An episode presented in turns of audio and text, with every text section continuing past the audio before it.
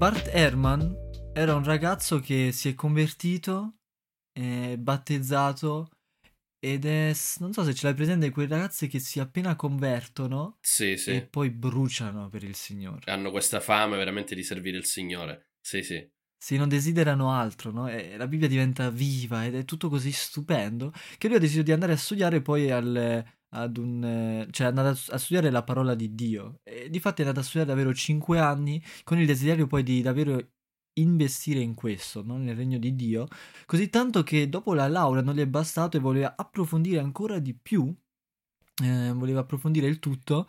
Ed è andato a studiare da un insegnante davvero di fama mondiale che si concentra molto sul Nuovo Testamento, e lì ha scritto praticamente una tesi su Marco 2 dal versetto 23 al 28. Ti dico cosa c'è scritto perché probabilmente non ti ricordi.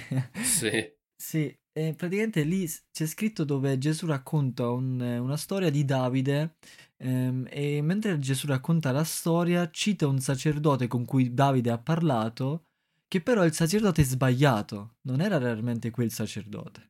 E lui doveva scrivere una tesi su come è possibile che Gesù si sia sbagliato o ha sbagliato, com'è il fatto. Praticamente, per farla corta, ha scritto questa tesi, è andato poi a consegnarla, e dopo un po' di tempo ha ricevuto il voto, il feedback del professore. Esatto. Il professore ci ha scritto, forse Marco, quello che ha scritto l'Evangelo, no?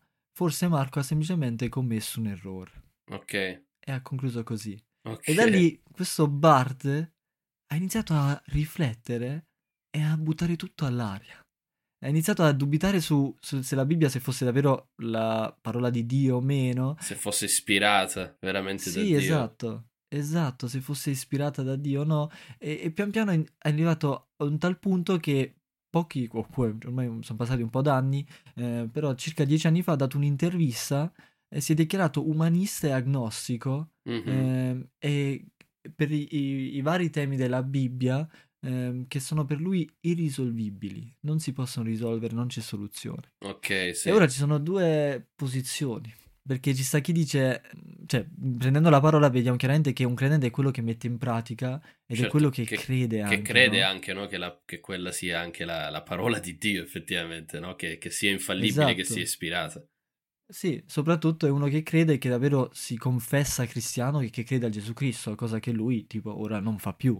E quindi vediamo che chiaramente non è un credente. Ora la domanda è, cosa diciamo? Perché ci sono due sistemi teologici, se vogliamo dire così, che uno è l'arminianesimo, che direbbe lui era convertito, però ora ha smesso di credere, non è più, ha perso la fede. Okay. Invece poi ci sta il calvinismo, il sistema teologico del calvinismo, che in un punto dice no, la fede non si può perdere, una volta che sei salvo lo sei per sempre, sì. E credi quindi per sempre, sì, anche. Che loro chiamano la cosiddetta perseveranza dei santi, no? Che perseverano fino alla fine nella fede. Giusto, sì. E quindi ci dobbiamo fare la domanda, visto che anche noi diciamo quello che pensiamo, e noi pensiamo che la fede non si può perdere, sì, e crediamo, esatto. Ciò, dobbiamo prendere posizione e dire, ok, qui si parla di una persona che non è mai stato veramente figlio di Dio. E non so cosa ne pensi tu, sì. Però questo pericolo c'è più che mai. E difatti sì. Gli Evangeli, la lettera di Giovanni, eccetera, sono strapieni di domande, o più che altro domande per far riflettere un qualcuno se davvero è nato di nuovo, ed è un figlio di Dio. E quindi ho detto, parliamo un po' oggi sulla domanda, sono realmente un figlio di Dio? Sono davvero nato di nuovo? Io come... penso forse ci aiuti un po', ho preso Atti 2, dove praticamente la Chiesa per la prima volta, diciamo, si riunisce oppure prende forma, e ci sono alcune caratteristiche, no? Sì, praticamente hai detto bene, no? Atti 2 è dove vediamo che nasce la Chiesa effettivamente, la Chiesa del Nuovo Testamento. E in Atti 2 c'è Pietro che dopo la Pentecoste inizia a predicare il Vangelo, parla di Cristo, parla del Signore, e vediamo poi... quindi in Atti 2 dal versetto 37 fino al 47, dove ci sono proprio i primi convertiti, quindi i primi credenti, e si inizia a formare questa chiesa. E quindi per capire con la domanda, uno con la domanda dice ok, come faccio a sapere se sono veramente un figlio di Dio e faccio parte della sua chiesa? Perché è davvero importante, no? Certamente, è davvero importante perché si tratta, no, veramente di dove si passerà l'eternità. E quindi penso che sia anche logico andare a guardare, se uno si fa una domanda del genere, ok, come è nata la Chiesa e chi sono stati i primi credenti, no? Tra virgolette. Sì. E quindi andiamo in Atti 2 al capitolo 37, dove inizia a parlare... Versetto 37. Esatto, del versetto 37. E dice, ora essi udite queste cose, essi, quelli che ascoltavano Pietro, uditi queste cose, cioè il Vangelo, furono compunti nel cuore. E praticamente vuol dire sono davvero stati tagliati nel cuore, no? Sì. Che ci spiega praticamente che c'è lì un senso di vergogna. È quello che fa il riconoscere il peccato. Questa è una delle caratteristiche principali di un figlio di Dio. E se ad esempio guardiamo le conversioni dei star, nella loro testimonianza non c'è minimamente un senso di rimorso o non viene minimamente davvero affrontato il tema peccato. È vero, effettivamente non si parla spesso di peccato, no? E soprattutto quando vediamo in queste conversioni il tema peccato è come se veramente come se non esistesse, no? È interessante. Sì, perché Gesù viene un po' visto come un'aggiunta alla loro vita. Praticamente che cosa c'ha? Lo star c'ha i soldi, il successo, la fama, l'amore della gente, eccetera, eppure vede che qualcosa mi manca. Mi manca, esatto. E scopre che ci sta questo Gesù che ti regala vita eterna, eccetera, e tu allora ti approcci a questo Gesù aperto perché dici, signore, c'ho tutto, quello che mi manca è solo il Signore, e così sto a posto, e davvero poi non mi manca più nulla. Allora cerchi un po' di aprirti a questo tema, però poi non cambi realmente in modo radicale come la Bibbia pretende la tua vita. Non hai quel riconoscenza del peccato e continui a cantare canzoni che magari a Dio non piacciono, no? Sì. E vediamo che nella Bibbia definisce ravvedimento, la parola greca, proprio un cambiar di mente, è un cambiar di 180 gradi. Quando pecchiamo, inizialmente tutti ci vergogniamo e desideriamo poi, i veri figli di Dio, desideriamo fortemente di non volerlo più fare, di voler davvero cambiare. Sì, c'è un genuino cambiamento, no? Sì, questo soprattutto all'inizio della conversione, no? Dove uno fa quel passo anche di convertirsi e quel davvero desiderio di voler cambiare, quel senso di anche schifo che si ha, davvero dello schifo, e che si piange proprio per i peccati che si ha commesso. Sì, comprendiamo quando veramente sono gravi, quanto sono veramente un abominio, no? Agli occhi del nostro Salvatore, del nostro Signore, e come hai detto, no? Ravvedersi è un cambiamento cioè girarsi di 180 gradi, cioè andavo in una direzione, e adesso vado completamente in quella opposta, perché ho capito che stavo andando nella direzione sbagliata. Perché poi nel momento dove tu ti accorgi di quanto fai schifo, e di quanto è vergognoso i peccati che abbiamo commesso, lì poi diventa glorioso, stupendo, bellissimo, immenso il Signore Gesù, che è Dio stesso, che è andato a morire per te, per i tuoi peccati, e vuole passare l'eternità con te. E tu hai da un lato quel peso, quel enorme peso del tuo peccato, quello, ovvero come sei tu, come pensi tu, come hai fatto tu, e dall'altro il Gesù che ti dice ho pagato per questo, vieni a me. E allora tutto un tratto quel cambio di mentalità perché c'è? Perché tu vedi che c'è qualcosa di immenso, che è il Signore Gesù, che è morto per me, ora io voglio piacere a Lui, voglio amare Lui, è stupendo.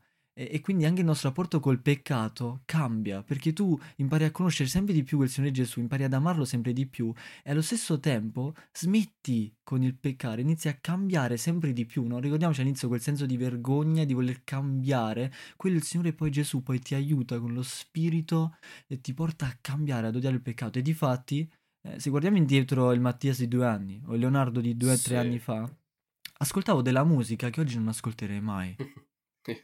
Non avevo manco forse quel senso di peccato allora, e ora ce l'ho perché sono cresciuto nella conoscenza con il Signore e vedo quanto è santo e dico no, non posso ascoltare questa musica, certo. Qui, no? È veramente è come che ne so, avere veramente degli abiti puliti e andarsi a gettare nel fango, è qualcosa che non si vuole fare, capito? Effettivamente è un po' così. E lì tutti possiamo davvero farci la domanda e dire, se è così il senso, il rapporto con il peccato, lo spirito che è in noi, Gesù che è santo e ora vive in noi e vuole santificare noi, possiamo davvero farci la domanda, come sei cresciuto nel tuo processo di santità? È cambiato il tuo rapporto con il peccato? Ancora sei schiavo da anni dello stesso peccato?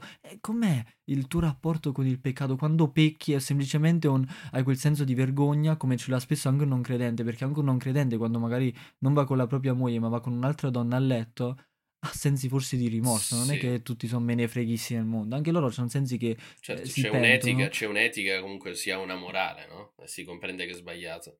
Esatto, però invece una profonda riconoscenza che hai peccato in primis contro Dio, non contro tua moglie, non contro qualcun altro, ma contro Dio, e questo Dio è così immenso e desideri cambiare. Sì. E scopri quanto è bello e glorioso cambiare e glorificare il Signore Gesù col proprio comportamento, no? È vero. Sì, però per non prolungarci troppo, nel versetto 42 vediamo subito dopo che qualcosa che cambia è davvero il ruolo della scrittura nella propria vita. Sì, loro leggiamo, no, nel versetto 42 che essi erano perseveranti nell'ascoltare l'insegnamento degli apostoli, che l'insegnamento degli apostoli è quello che poi è giunto anche a noi, no? Che sarebbe il Nuovo Testamento, è tutto anche l'Antico Testamento, e quindi è la parola di Dio, e quindi vediamo che cambia qualcosa in queste persone. Prima era qualcosa forse di morto, era semplicemente un libro come altri, era una scrittura come altri, era la voce di qualcuno come era la voce di tante altre persone.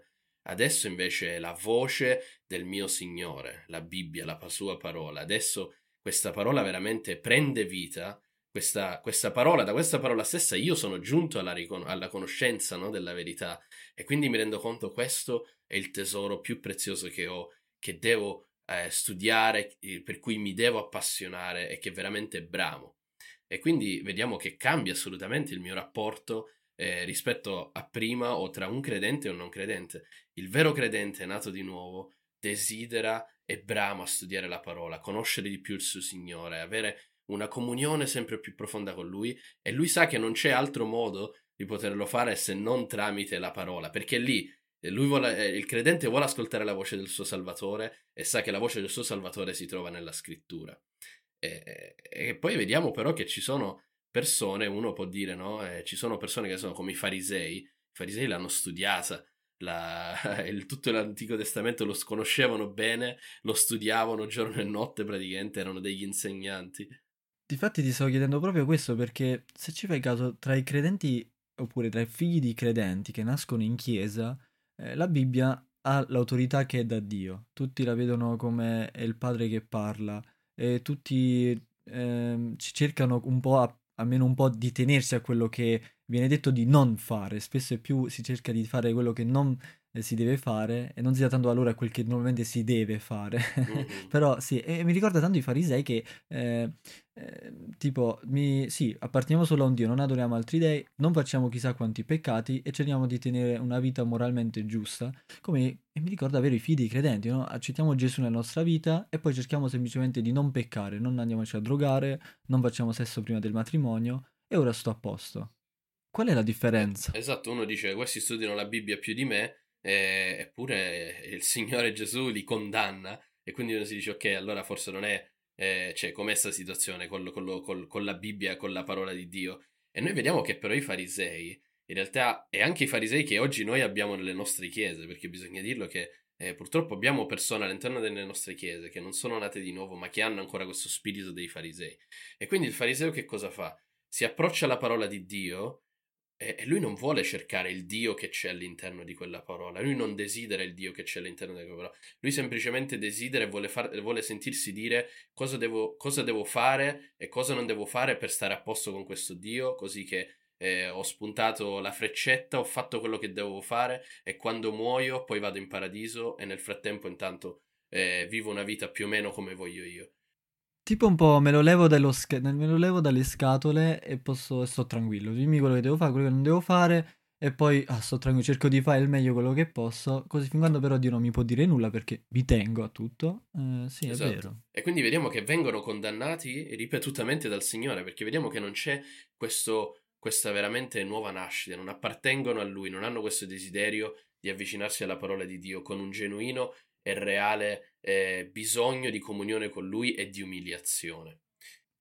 Quindi sto pensando che teoricamente si potrebbe il tutto praticamente fare un riassunto in una frase, ovvero magari il non credente o il religioso, il fariseo, no? Che nella nostra chiesa, magari il tanto religioso che però forse non è nato di nuovo, cerca più un Dio che dimmi quello che devo fare, dimmi quello che non devo fare e sto a posto. Esatto. Devo pregare? Sì, dai, prego. Devo leggere? Sì, dai, leggo. Devo andare in riunione? Ok, dai, ci vado in chiesa. Però quel rapporto con il Signore Gesù durante la giornata non ha tanto valore. Il nato di nuovo invece... anche lui spesso forse combatte sul leggere o non leggere o passare più tempo nella parola o no, però lui si fa la domanda e dice: ok, a me non interessa sapere cos'è che posso fare e non posso fare, quello che voglio fare oggi lo voglio fare per la gloria di Dio. È così.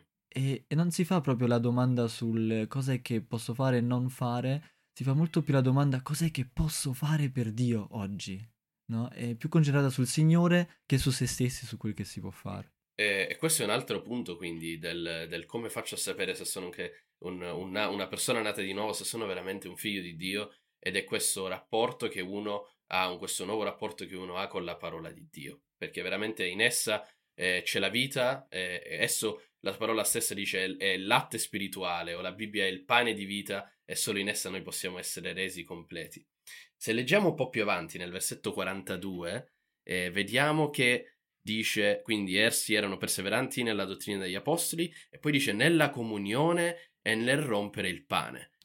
Cos'è questa comunione che avevano, no? Di che cosa sta parlando qui? Sì, diciamo che per farla corta, posso davvero dirlo in una frase, come lo dice l'apostolo Giovanni nella prima lettera di Giovanni, nel capitolo 3, versetto 14, gli dice così riconosciamo che siamo passati dalla morte alla vita, ovvero che sei nato di nuovo, di cui stiamo parlando, lo riconosci così, che sei passato dalla morte alla vita quando ami tuo fratello. Uh-huh. Sì. Questa è la comunione.